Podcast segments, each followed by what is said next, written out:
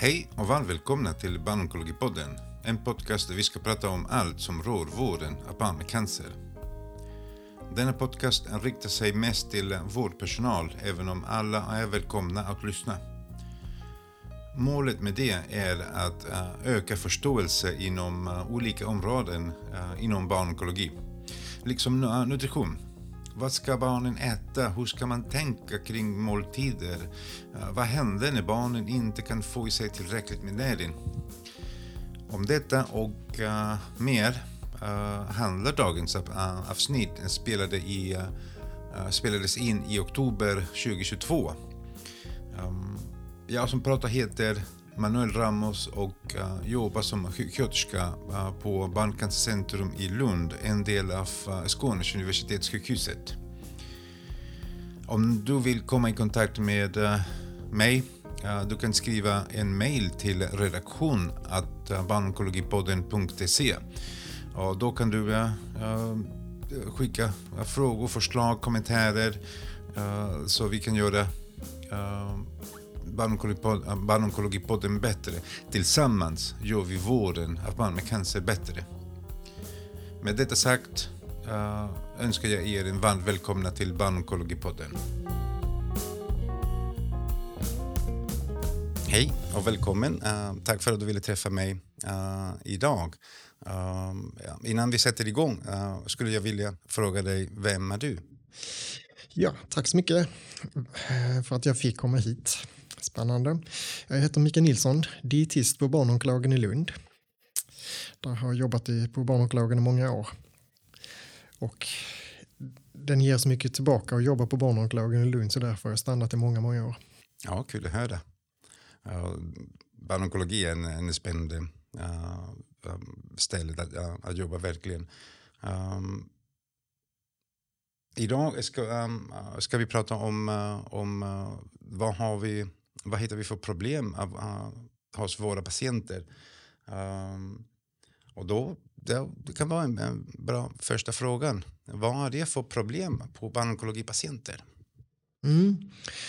Som jag brukar säga till Nell att jag jobbar inte med att bota cancern utan jag jobbar ofta med att bota eller hjälpa till med de bieffekter som kommer av sjukdom och framförallt behandlingar. och de vanliga där är ju som jag brukar kämpa mot är ju smakförändringar, mukosit i mun och tarm, illamående såklart, eh, förstoppningar eh, och inte minst, vilket jag lägger mycket vikt också vid, sociala matproblem med stress och orädsla och oro både hos föräldrar och barn. När, när vi tänker eh, om nutritionsproblematik, det finns två vägar man kan gå. Man kan bli undernärd och övernärd. Så antagligen är undernäring den största eh, eh, problemet. Stämmer det? Ja, dels beror det lite vilken diagnos. Som, eh, för det är fler som nästan blir övernärda. Till exempel med den vanligaste diagnosen ALL när det kan vara andra problemet. Målet är hela tiden få dem växa så bra som möjligt utifrån sina egna förutsättningar. Men vi är vanast att kämpa mot undernäringen. Så det, vi anser fortfarande att det är det största problemet. Men det förekommer andra hållet också, att man blir övernärd. Så man, kan, man kan säga att uh, uh, övernäring är någonting som kanske inte har tittats så jättemycket? Nej, den glöms bort. Det som är så vana att titta efter uh, undernäring hos våra patienter. Och så, så, jag tror det är bara ren vana och rutin att vi, det är vi vana att titta efter och så missar vi den andra. Vill du dra lite uh, upp om uh, de uh, problem som du hittar från uh, smakförändringen uh, illamående, mukosid, undernäring, övernäring. Vill du mm. dra lite? Ja, jag. Smakförändringar är det som vi inte kan göra någonting åt eh, och det försvinner olika lång tid efteråt, men det försvinner alltid efter. Och det brukar vara noga förklara för barnen också. Vi kan inte göra någonting åt det här. Ibland kan man lura smaksinnet med att tillsätta kanske lite citron eller någonting annat syrligt, salta lite extra. Många tappar ändå salter vid de här behandlingarna. Och eh, rökt smak brukar också klara sig bra. Men det är viktigt att bara förklara för barn att det här kommer försvinna sen igen, men vi kan inte göra någonting åt det just nu. Mukositen är nästa som drabbar eh, mat, eller munnen, eh, tarmen och det är ju eh, det gör extremt ont. Eh, är det riktigt illa så kan vi behöva sätta sond i tid innan dess så att man kan fortfarande få näring i tarmen. För det hjälper till att få tarmen att läka snabbare i alla fall. Men det kan vara otroligt smärtande och gör att då, då äter man definitivt inte vid munnen om det är riktigt illa. Eh, där är det viktigt för vården att hjälpa till och försöka smärtmildra så mycket det går. Illamående har blivit bättre i alla fall de sista tio åren sen vi fick de nya antiemetikan. Ju. Eh, det förekommer fortfarande och där brukar vara förklara för barnen väldigt noga att vi vet inte när du mår illa så du måste berätta det hela tiden för då kan vi börja jobba med det och försöka hjälpa så mycket som möjligt. Förstoppningar och sånt, säg till om man inte kan gå på toaletten, bajsa som vanligt för nästan alla blir förstoppade så man behöver någonting som hjälper till. Det funkar inte bara med maten och ändra den. Det är jätteintressant eh, det du säger om, uh, om att uh, be barnet att, uh, att berätta uh, när de, uh, de mår illa eller påminna dem att uh, smakförändringar uh, faktiskt uh, kommer, uh, kommer att försvinna och uh, vanligt smaken kommer tillbaks efter en, uh, en tidsperiod. För jag tror att den, uh, den uh, kan lätt glömmas på uh, att uh, nämna till, uh, till barnet och familjen uh, faktiskt. Det är en övergående eh, problemet till exempel med smakförändringar och um, det här. Så jätte, uh, jätte, jätteintressant. Ja, eh, precis. Eh, det är nog något som vi som är vana att jobba med onkologi, att ja men det, det, det förekommer ju. Det kan vi inte göra så mycket åt, att man glömmer förklara också lite vad det hör ihop med och att den faktiskt en, två veckor efter är det väl det vanligaste efter avslutad cytostatika så försvinner det igen. Eh, och även förklara att vi kan inte göra någonting åt det, men att det faktiskt försvinner. Så att barnet ändå bekräftar sig att det har de här problemen men att vi inte riktigt kan hjälpa det. Du nämnde att äh, när, man, när man tänker på uh, mykocyten, äh, eh, det är bra att äh, sätta in en, uh, en nasogastrisk sond. Kan man göra det Eh, även under, eh, när patienterna har uh. Eller hur skulle du tänka om patient som har mukosid och slutar äta då? Ja, är den för illa så vågar man inte alltid sätta sond. Um, där är det viktigt att ha uh, en diskussion med både läkare och ansvariga sjuksköterskor om man kan sätta eller inte, för det är inte alltid jag som kan avgöra det. Men eh, så ibland kan man sätta, ibland vill man sätta det. Men kan man inte sätta det så är det viktigt att då finns det andra saker med parenteral nutrition till exempel, att, så man hela tiden kan nutrera barnet för ibland kan det vara ett tag med den här mukositen beroende på diagnos, för ibland är det riktigt illa.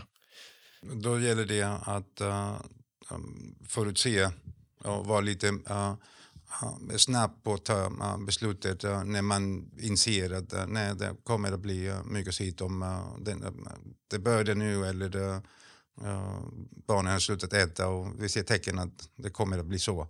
Så man blir lite på tårna och sätta sonden innan det blir riktigt illa. Ja, exakt. Man måste vara proaktiv. Vi, ofta, vi vet ju vilka diagnoser det handlar om så att man eh, är noga och tittar lite i munnen då, då och då och lyssnar på barn och föräldrar att eh, nu börjar det kännas någonting i munnen. Att man verkligen tittar då så att man kan vara ett steg före hela tiden. Med dessa problem, uh, mycket illamående, uh, och så vidare som du har nämnt. Vad, leder det, vad har de för konsekvenser för, eh, för patienterna? Alltså vad leder det till? Ja, att inte få i sig sin näring, ofta, det har man sett i studier att man ofta kan man, man får fler bieffekter faktiskt. Ju mer undernärd man är, det, man har även sett på övernäring, har man, ju mer övernäring eller undernäring man har desto sämre tolererar kroppen behandlingarna.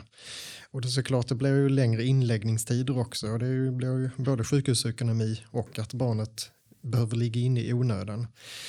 Så det gäller att vara proaktiv och sen så har man också sett att tyvärr att det, är man för undernärd och för övernärd så, så överhuvudtaget är det mindre risk för överlevnad också. Så det är, det är viktigt att vara proaktiv med nutritionsarbetet. till och med infektioner. Det kan, eh, eh, det kan förekomma oftare när patienter är undernärd. Ja, det kan det. Den är svår att bevisa alltid eftersom man är så infektionskänslig med de här, men man, man kan se tendenser till att det faktiskt får oftare infektioner om man är undernärd dessutom eh, när man har de här typerna av behandlingar. Du sa att eh, uh, avnäring är en, uh, ett problem uh, som uh, kanske glöms bort uh, mer än uh, undernäring, speciellt med den patientgruppen ALL. kan du berätta lite mer om det? Ja, ALL och eh, även olika lymfombehandlingar innehåller rätt mycket kortison. Så där kan det vara att eh, man blir extra hungrig på grund av eh, kortisonet. Och det kommer i pulser hela tiden under de här behandlingarna. Så det är, och, och plus att vården är då van att titta efter undernäring hela tiden och jaga efter det. Så man är så, när föräldrarna säger att det, det äter bra, så har man, då kopplar man bort det och så ritar man kanske inte in i tillväxtkurvorna att tillväxt, eller vikten bara ökar och ökar och ökar. Så man, man missar helt klart just för att man tittar på något annat håll. När jag tittar åt undernäringshållet istället. Så man är så glad att någon äter i alla fall. Och den, det kan tilläggas att en, en förälder som dessutom har ett sjukt barn, eh, det är få föräldrar som är nöjda hur deras barn äter. Och ännu värre när det är något sjuk, sjukdom inblandat. Det är mycket psykologi över föräldraskap. Hur screenar vi för, eh, för nutritionsproblematik uh, i dagsläget? är det någonting som vi kan göra bättre? Mm, det är viktigt att man har något screeningverktyg tycker jag också. Och det är rekommendationerna från inte bara cancerhåll utan alla eh, när man pratar om eh, barn på sjukhus att man screenar bland annat för undernäring. Där missar man också lite övernäring inom det, det är ett problem då, men man får screena screenar för undernäring. och där finns lite olika screeningverktyg och eh, då tar man i beaktande i dem att man både väger och mäter och ritar in i kurvorna. Man frågar föräldrarna hur, de, hur barnet har ätit de sista tiden. Man tittar på hur barnet ser ut såklart. Så det är viktigt att ha något screeningverktyg. Det finns några stycken som är validerade och eh, finns inget som är perfekt men det är bättre att ha något än att inte ha någonting. Till exempel uh, Strong Kids Mm. Strong Kids är ju slut på här i Region Skåne och det är flera andra sjukhus i Sverige som också har Strong Kids. eh, och då gäller det alla barn på sjukhus eller alla barn som ska läggas in i Region Skåne, något av barnsjukvårdens sängar, så ska det göras en screening och upprepas om det är en längre inläggningstid.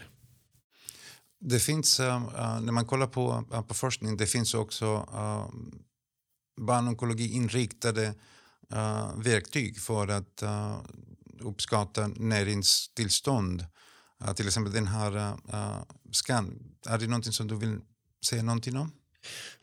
Ja, det finns ett speciellt framtaget som är validerat också. Eh, så, men det har inte riktigt nått den konsensen att man börjar rekommendera att man ska använda det. Och Eh, det kan vara ett problem att börja använda när andra när man har valt upp på något högre instans att vi ska använda till exempel något annat. Så det är nog därför man inte använder så mycket till exempel i Sverige. Men det finns och det kan man mycket väl använda. Det skillnad på det är att man tittar lite mer på varje onkolog, onkologisk sjukdom och särskiljer dem också eftersom det är skillnad. Vissa är risk för övernäring, vissa undernäringen och det tar inte de de vanliga screeninginstrumenten tittar bara på cancer som en huvuddiagnos. Så det är en stora skillnad egentligen. Vilka diagnoser tycker du eh, löper lite större risk för att eh, näringsproblematik? Alltså vilka diagnoser ska man vara lite mer eh, observant och proaktiv? Mm, det är några stycken som är viktiga. Hjärntumörer är ju en av dem. För det är ofta mycket problem med kräkningar och illamående. Eh, sen har vi såklart eh, osteosarkomen det är otroligt tuffa behandlingar där man aldrig, barnet hinner aldrig riktigt återhämta sig mellan de olika eh, sjoken. Eh, så det bara kommer och så trycks man ner, ner mer och mer och mer. Och det är stora problem med eh, mukosit i dem. Och sen har vi neuroblastom och framförallt neuroblastom i buken. Det är enorma stora problem med nutritionsarbetet. Mm, som, ja, och de kräver i stort sett alltid sond. För det, och många kan även kräva parenteralt typ i perioder för att det är så svårt att få till. Så det gäller när man har patienter eh, med dessa eh, diagnos, eh, diagnoser vara lite, ha nutrition i, tank, nutrition i tankarna och ja, påpeka snart behovet av sånt och, och vara väldigt uppmärksam, eller extra uppmärksam Precis. Japp, det tycker jag också. Att man, det ska man vara uppmärksam att alltid ha ögonen öppna för när barnet läggs in eller kommer till dagvården och sånt. Men även till och med ta upp eh, vid första, första tiden att sånt kan bli aktuellt. För det är så pass vanligt att det är stora problem så att föräldrar och barnet är beredda på det också. Ett annat grupp som jag tycker att uh, man ska vara väldigt snabb med, med sond, uh, till och med kanske vid första sövningen, uh, är barnet oavsett diagnos under fem år Ehm, första veckan är barnen hyfsat glad, har inte, uh, mår inte speciellt dåligt med behandlingar, uh, äter, ler men uh, kanske uh, inom en, en vecka börjar uh, kännas konstigt i kroppen och då det blir det Uh, en tvärstopp på mediciner och uh, mat. Ja, det är helt och hållet min erfarenhet också. Barn under fyra, och, fyra fem år går inte riktigt att resonera med prata så att uh, de, de har ofta sånt i långa perioder. Mm. Så det, det, känns som att uh, i den åldersgruppen, uh, då, när man presenterar den första uh, behandlingen, ja, då kommer du att få en, uh, en, en centralinfarkt, en, en port eller en CVK, du kommer att få en, en sond. Så det blir ur vägen och det, blir inte, det känns inte som en bestraff en bestraffning efter, uh, efterhand när barnen slutar äta eller ta mediciner. Ja. Precis. Det har varit lite olika inställningar i de olika eh, onkologiska centren i Sverige. Och beroende på hur man gör det svårt att, det finns inte så mycket forskning på det än, helt klart så, men om man sätter knapp i början eller sond i början eller hur man väntar med det, det, det kan man göra på väldigt många olika sätt, men bara att man är, man är aktiv. När vi screenar eh, för patienter, ehm, hur ofta tycker du att vi, att vi måste ta vikt, längd, eh, jobbar man med eh, BMI? Hur Ja, vikt och längd. Längd vänder sig inte lika mycket, men varje inläggningstillfälle och varje gång man kommer till dagvård är bra med längd. Vikt, eh, alltid vid inläggande och alltid vid besök till sjukvården och sen även en till två gånger i veckan. Sen ibland kan man behöva lite ofta av annat också, man joggar vätskan och sånt så att man inte går snabbt upp i. Men en till två gånger i veckan. Jag vill oftast inte man ska väga för ofta heller för det kan ge lite andra eh, problem att barnet känner att det här är jättejobbigt att bli vägd hela tiden. Så en, en, en till två gånger ja. i veckan? Sen det finns andra sätt att uh, att mäta uh, barn, uh, nutritionstillstånd som den har uh, bioimpedans och, uh, och så som uh, i praktiken har jag aldrig sett. Nej, för det, det, ska man använda BMI som vi även gör ofta på barn men så behöver man, barn har en egen BMI-skala också som förändras över åldern. Men BMI är väldigt sällan att den står för sig själv utan den behöver lite extra förklaring för man, BMI säger aldrig vad, om det är mest fett eller mest muskler på en kropp. Så man behöver ofta någonting annat. Den enklaste varianten att titta på överarmsmått. Eh, och där finns, det är ju något som är framförallt testat på u-landsnutrition eftersom man inte har någonting där. Men där finns väldigt mycket studier även på i, här i västvärlden på inneliggande och, och det är det är ett enkelt mått och kan faktiskt följa på ett bra sätt eh, eh, hur man tappar muskel, muskelmassa. Och sen är de andra med DEXA-mätningar alltså, och eh, bioimpedans, BIA-mätningar. De är väldigt få kanske som har den tillgängligheten så, så bra och det är dyra undersökningar och om, omständiga. Så att eh, överhandsmat tror jag duger väldigt bra i många, många fall. Ska man följa också uh, blodprover? Ja, eh, man kan behöva ibland framförallt fettlösliga vitaminer som kan vara en bra eh, signal också om att ett barn inte får i sig vad det ska och börjar tappa. Eh, en del andra mått kan vara lite sämre som albuminer och ofta för lång halveringstid så det är svårt att avgöra eh, om det verkligen är nutrition eller, eller behandlingarna som påverkar eller infektioner. Det är mycket som påverkar. Eh, sen tas ju många av de här proverna ändå rutinmässigt på onkologiska behandlingar som eh, salter och ja, hjärnstat och sånt. Det tas ju alltid rutinmässigt så det har man ofta med sig ändå. Men fettlösliga viner tycker jag som man kan ofta följa lite mer aktivt möjligen. Efter man, uh, man har en ny patient, uh, börjat behandlingen, uh, vi upptäcker att patienten börjar, börjar ha till exempel uh, att äta mindre. Eh, hur ska man reagera när vi ser att patienten håller på att utveckla en, en nutritionsproblem? Ja, uh, har man då till exempel gjort det, använt något screeninginstrument eller frågat och pratat med familjen så att koppla in en dietist Eh, ett steg så att man då kan börja jobba med, med först och främst maten ju. Berikning av vanlig, vanligt fett och vad det är för livsmedel som funkar. Eh, man kan introducera näringsdrycker. Det är inte alltid så enkelt med smakförändringar eh, är man, det är inte bara smakförändringar att man tappar vissa smaker, man blir ofta extremt känslig mot eh, smaker. Så att näringsdryckerna kan de känna exakt alla tillsatser nästan, alla vitaminer och mineraler. Så det är inte alltid det funkar. Funkar inte det så är ju sån näring nästa steg. Sista steget är alltid parenteral nutrition eftersom det, det det sliter ganska hårt på blodkärl och då får tarmen ingen näring. Den måste få det genom mat och sondmat. Näringsdrycker och, uh, och tillägg. Det finns en hel värld av olika, uh, olika äh, tillägg och, och, och drycker. De som har mer uh, ljusbaserad, de som har mer yoghurtbaserad. Hur kan man välja vilken är den som är bäst lämpad? Japp, det finns hur mycket som helst.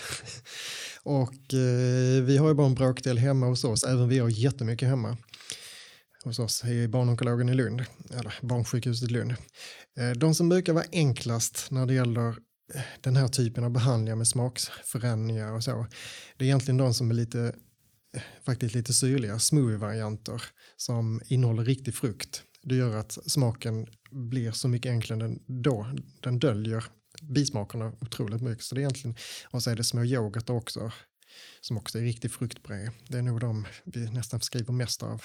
De flesta småbarn eh, som går på behandling har faktiskt nog nästan dem. Och sen lite äldre barnen så har vi en shake som man blandar med mjölk. Och den är inte heller berikad med alla vitaminer och mineraler. Det gör att det blir nästan inga bismaker i den. Så den brukar också fungera bra.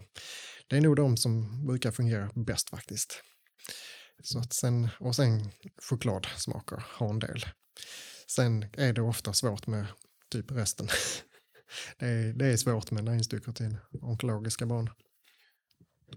Och samma sak med, uh, gäller också på uh, sån näring. Det finns, uh, det finns jättemånga. Uh, hur brukar du tänka när, det, när man ska introducera uh, ny sån näring till en uh, ny patient? Mm. Där finns också jättemånga olika typer av sondmat. Jag brukar tänka så, är det något barn där det handlar mer om ja, aptitförlust, matleda, eh, men magen fungerar ganska bra, inget direkt illamående så, eh, då brukar jag tänka ganska vanlig sondmat, för då brukar det fungera ganska bra. Eh, och har man problem då med illamående, eh, kräkningar, då kan en peptidbaserad fungera mycket bättre för den transporterar sig mycket snabbare genom magsäcken och då slipper man ofta de problemen. Sen har vi ju helt klart skillnaden också på att ge bolus eller kontinuerligt. Och där tycker jag också att man tittar lite på hur äter barnet lite. så vill man gärna hålla det vid liv så mycket som möjligt. Och eh, då brukar det vara enklare med bolusmatning, alltså man ger det som måltid efter att barnet själv har provat att äta lite. Så gör man det mer som en komplettering, man fyller på lite. Då det lättare att bli hungrig som barn själv också. Och den kan ibland, aptiten kan ibland komma igång lite just för att kalorier ger ny aptit. Eh, har man, äter barnet ingenting och de mår ganska dåligt så är det oftast bäst att egentligen starta med kontinuerlig, så man låter det gå hela dygnet. Det är inte lätt att bli hungrig men barnet, märker man att det här barnet kommer inte äta på ett tag så är det enklast att göra så för då slipper man problem med kräkning och illamående lite bättre. undviker man helt så att inte sonden kräks upp heller. Med Avenedin, hur skulle man resonera om man ser att uh, ett barn uh, som äter kortison börjar bli uh, större, både ha, den har uh, rund ansiktet, går upp i vikt. Hur ska man tänka då? Mm. Det gäller att börja prata om det så att föräldrarna också blir medvetna om, kanske barnet också, att, och informera om att det här är inte egentligen en aptit som har någon nutritionell betydelse utan det handlar om att det är medicinen, kortisonen, som styr. Så det är inte behovet som styr utan det är bara en ren, rent sug och aptit. Så där bör man det ska man prata om lite att försöka mätta det med sånt som inte ger så mycket kalorier som frukt och grönsaker och sånt. Ta det som mellanmål emellan. Lite yngre barn kan funka rätt bra att, att uppehålla med någonting annat. Man, eh, man förleder bort tankarna på mat lite genom att nej men vi, vi, ska, vi, vi ska fika sen, vi, vi, vi, vi, ska, vi ska iväg nu så att vi, vi går och fikar vi, eller vi går och leker, vi ska till lekplatsen så fikar vi där borta så att man hela tiden försöker förhala bort. Det kan fungera rätt bra med mindre barn att man bara leder bort tankarna från maten och gör någonting annat. Nu går du in lite i, uh, lite i uh, psykologi och uh, ja, oron och rädslan och ja, hur ska man tänka runt våra familjer på den fronten?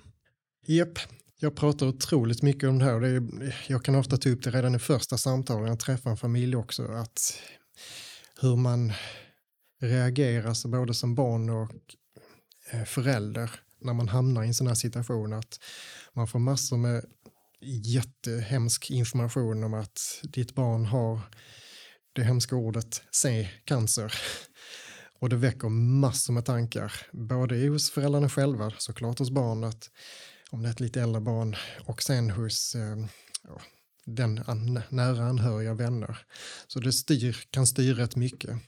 Att man blir den där rädda, oroliga och eh, att i en värld där man inte kan styra så mycket själv längre. Barnet kan inte styra för det är massa undersökningar, föräldrar kan inte heller styra den utan det, man, man får gå med på vad sjukvården vill. Det är undersökningar, det är blodprovstagningar, det är sövningar, det är behandlingar, det är, det är bara att hänga med. Och då kommer man tillbaka till den här eh, första uppgiften som en förälder får i livet. Det är att mitt barn ska ha rena torra kläder och det ska ha mat i magen. Och den går tillbaka igen. Det är så tydligt. Eh, har man jobbat med det här ett tag så märker man hur otroligt tydligt det är att det är den föräldra, föräldrauppgiften som de verkligen kämpar och kämpar och kämpar. Mitt barn ska inte, mitt barn ska ha mat i magen. Oavsett om det vill eller ej. Och då blir man den där extremt tjatande människan som man egentligen inte vill bli som förälder men det är så svårt att stoppa. Och då behöver man lyfta upp lite och, in, och också berätta att det som händer när man blir tjatad på så som ett barn, det gör att man bara kniper igen. För det är det barnet kan göra, det är det enda barnet kan göra och det gör det. Så det blir den här maktkampen. Och den behöver man lyfta upp eh, så att man blir medveten om det. Att, att ju mer du tjatar och försöker truga och mata, desto sämre kommer det gå hela tiden. Så att man försöker komma eh, lätta på den. Och jag brukar även hänvisa mycket till kurator och psykolog att få någon samtalsstöd för att kunna pysa ut sin rädsla och oro på något annat sätt så att man slipper få den att påverka matsituationen. Jag vill att man helst bara ska göra som man brukar, försöka normalisera måltiderna så mycket som möjligt. Servera, ta in mat som brukar fungera, man sitter och äter tillsammans med sitt barn utan att prata om problemen kring mat där. Det är en eh, försök att återkomma till uh, det normala i det onormala. Precis. enkelt att säga men det är svårt att... men man behöver stötta föräldrarna där. Och där kan man som sagt hjälp av kurator och psykolog så här, försöka strukturera upp dagen igen. Försöka slappna av så mycket det går i alla fall i måltidssituationen. Det blir att uh, försöka behålla de rutiner som uh, mm. familjen har vid uh, måltider. Yep. Vi har pratat länge om i Sverige också, försöka normalisera det. När man kan vara i skola till exempel så ska man vara i skola hur mycket, mycket man orkar. Är man pigg och så, så var igång och kom ut och försök ha det livet som funkar. Och detsamma gäller maten, Försök normalisera och ha de vanliga rutiner. Det finns ju ofta fler än ett barn i många familjer i alla fall. Att försöka normalisera så att allt inte blir inriktat på det sjuka barnet så brukar det faktiskt ofta lätta upp lite att man känner att man får tillbaka lite rutiner. Vi är, människor är rutindjur. Det är oftast då vi fungerar bäst. Har, vi, eh, har du några tips, eh, konkreta tips och, eh, och råd vid måltider som kan underlätta för familjerna? När det gäller från, från lägga till lite extra kalorier eller ja. Mm. Lite, ibland är det tillbehören som kan spela roll. Ju. Servera lite fler mellanmål, inte för ofta. Vi behöver ofta ha två, tre timmars mellanrum och sen så är det dags att äta igen. Men att mellanmålen blir kanske lite viktigare då. Man kan ju lite extra fett där det går. Eh, men eh, även att eh, man finns det andra barn i närheten och faktiskt äter tillsammans med andra barn. För de som påverkar barn mest att äta det är andra barn. Framförallt lite äldre barn. För man har ofta en, man tittar på vad det äldre barnet äter och så vill man prova det också. Så alla sådana vanliga knep för att barnet, det fungerar oftast ganska bra när det här också. Eh, sen att barnet själv får ta upp, inte lägger upp stora portioner för att, för att man som förälder vill att barnet ska äta en stor portion. Eh, man blir mätt bara av att se det så att eh, barnet själv får ta upp, upp en liten portion. Det gör inget om det är enformat heller ett tag heller för att det är en, det är en väldigt liten del av, av barnets liv de här tiden. Så att det gör inte heller så mycket om det bara äter pasta en portion än vid en måltid. Så att man inte stressar upp över varje detalj hela tiden. Jag, tänker, uh, uh, jag tänkte fråga om um, någon tillfälle det finns inte, uh, säg det helg eller det, det finns, det, dietisterna är på, de är inte tillgängliga uh, just då. Hur ska man, uh, hur ska man uh, räkna hur mycket uh, sån näring behöver vi ge till en patient? Ja, det viktiga är nog inte att man kommer igång med absolut rätt mängd utan att man, eh, man kan börja försiktigt också. Eh, det är viktigt att man kommer igång bara tycker jag. Eh, här i Region Skåne har vi också lite snabb schema så. Vi ska bli ännu duktigare, vi ska skriva om nu så att i vårt nutritionsprojekt har också på vår avdelning så just det ska bli, ta fram ytterligare enklare PM så att alla ska våga sätta igång både enteralt och parenteralt på en helg också. Och så jag kontaktar med dietisten på måndag morgon sen att men det är viktigt att man kommer igång och det behöver inte vara de stora mängderna så att det är helnäring utan att man bara kommer igång med det lite i alla fall. Det är bra kanske att tänka på äh, att komma ihåg att äh, äh, en, två, tre dagar utan eh, riktigt mat kanske det inte gör så mycket eh, i längden utan att eh, det handlar mest om när vi pratar om veckor när det blir mer problem med en, två, tre dagar behöver vi inte heller stressa, eller? Precis, det är helt rätt. Även i de här screeningarna som görs så frågar man inte om hur ditt barn åt igår utan sånt. Man, man ska se det på lite längre tid. Två, tre dagar även för ett mindre barn är inget större problem. Utan det är när det handlar om veckor som sagt. Så att eh, du kommer inte igång eh, som sagt med sån mat i full dos så gör det ingenting över helgen. Hur ska man tänka på uh, barnen som är uh, uh, yngre än ett år. För då det känns lite, lite extra känsligt på något sätt. Och... Ja, det är det. Man har mindre resurser in, ju, ju yngre man är. Eh, så att eh, som tur har vi inte dem så ofta på barnåklagaren som underåt, men de förekommer. Och där, där behöver man starta igång, absolut, lite snabbare. Eh, och de har, där, däremot är det viktigare att ha koll lite på deras egen ätande för de har kanske inte kommit igång med, de kanske bara varit i amning eller druckit en flaska. Och då gäller det ibland att koppla in logoped också så man inte glömmer bort att deras vanliga ätande med olika konsistenser behöver, behöver hjälp också oftast om man har mycket sond. Så det är ett extra problem där på de här minsta barnen.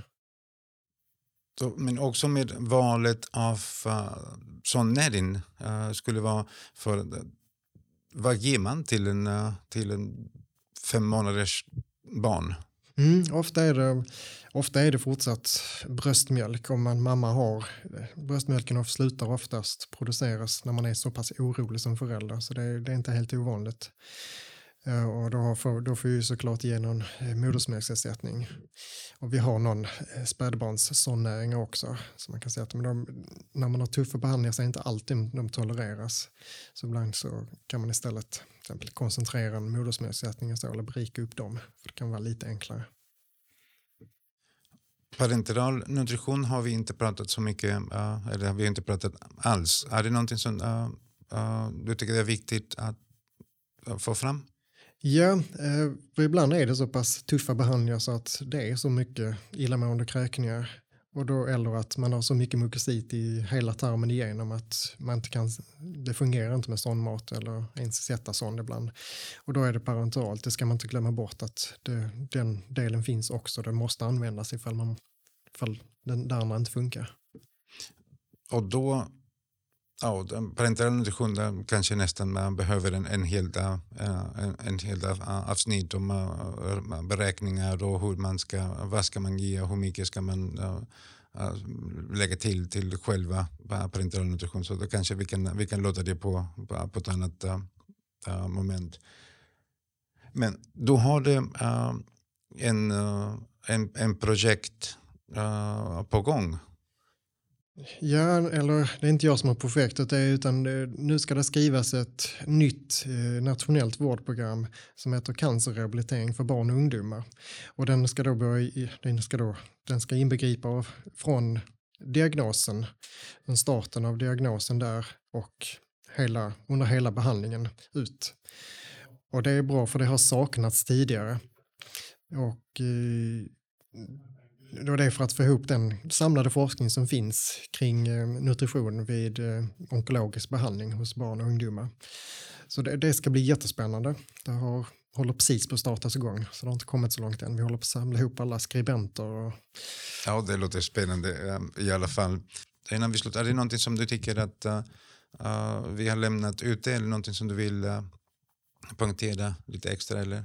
Nej, det är det här med, sen finns det ett vårdprogram som är skrivet för flera år sedan som heter långtidsuppföljning av barncancer som tar vid där de som är överlevare.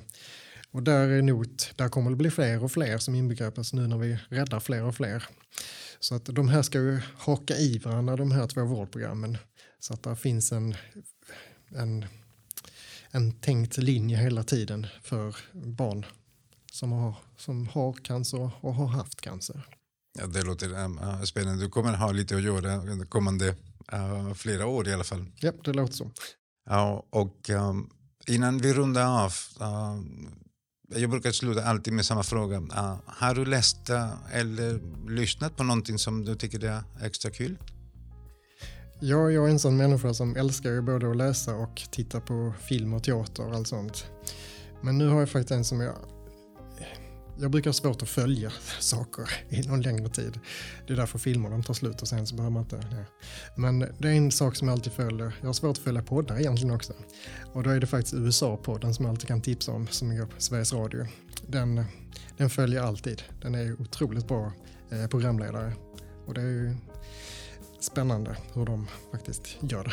Ja, jag lovar att jag kommer att lyssna på dem eh, och, och se om jag, om jag kan äh, få lite, äh, lite tips äh, från hur de gör. Tack så jättemycket för att du tog tid för att träffa mig idag. Ja, tack så mycket själv.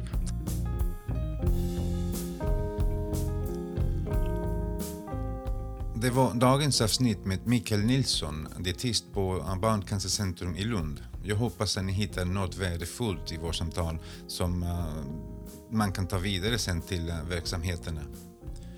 Att sprida kunskap och utbyta tankar och reflektioner är en grund för eh, bättre resultat inom barnonkologi. Så kom gärna med er kunskap och reflektioner, eh, och reflektioner till eh, redaktion att barnonkologipodden.se. Tillsammans gör vi vården av barncancer bättre. Men för mig, tack och vi hörs.